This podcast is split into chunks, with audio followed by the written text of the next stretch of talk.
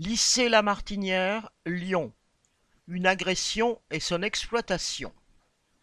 Vendredi 10 novembre, un élève menacé de renvoi par un conseil de discipline a organisé une attaque au mortier d'artifice à l'entrée du lycée La Martinière Montplaisir avec une douzaine de comparses en ciblant le proviseur. Cette agression, spectaculaire mais sans blesser, a été exploitée par tous les politiciens. Tels des charognards, les élus LR de la région chargés des lycées se sont précipités devant les caméras, jusque sur le plateau de Cyril Hanouna, pour se vanter de la vidéosurveillance installée par leurs soins dans les établissements et proposer, entre guillemets, encore plus de sécurité.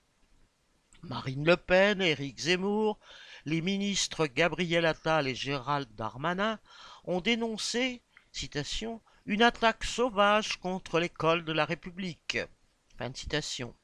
Exiger, citation, le respect de l'autorité, fin citation. Et promis, citation, de punir les auteurs, citation.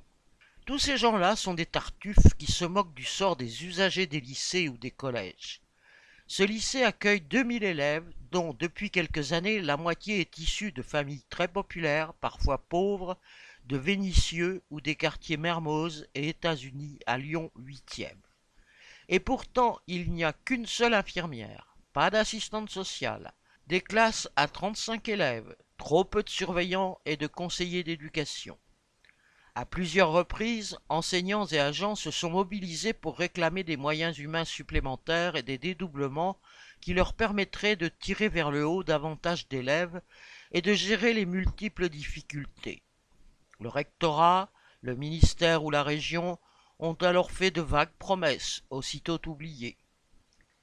Depuis des années, les ministres font des discours pour dénoncer la violence scolaire, mais les gouvernements successifs aggravent la violence sociale.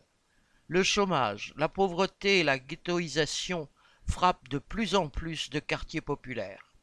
L'école ne pouvant être un havre de paix dans une société de plus en plus dure, certains jeunes ramènent au lycée la violence qu'ils vivent autour d'eux.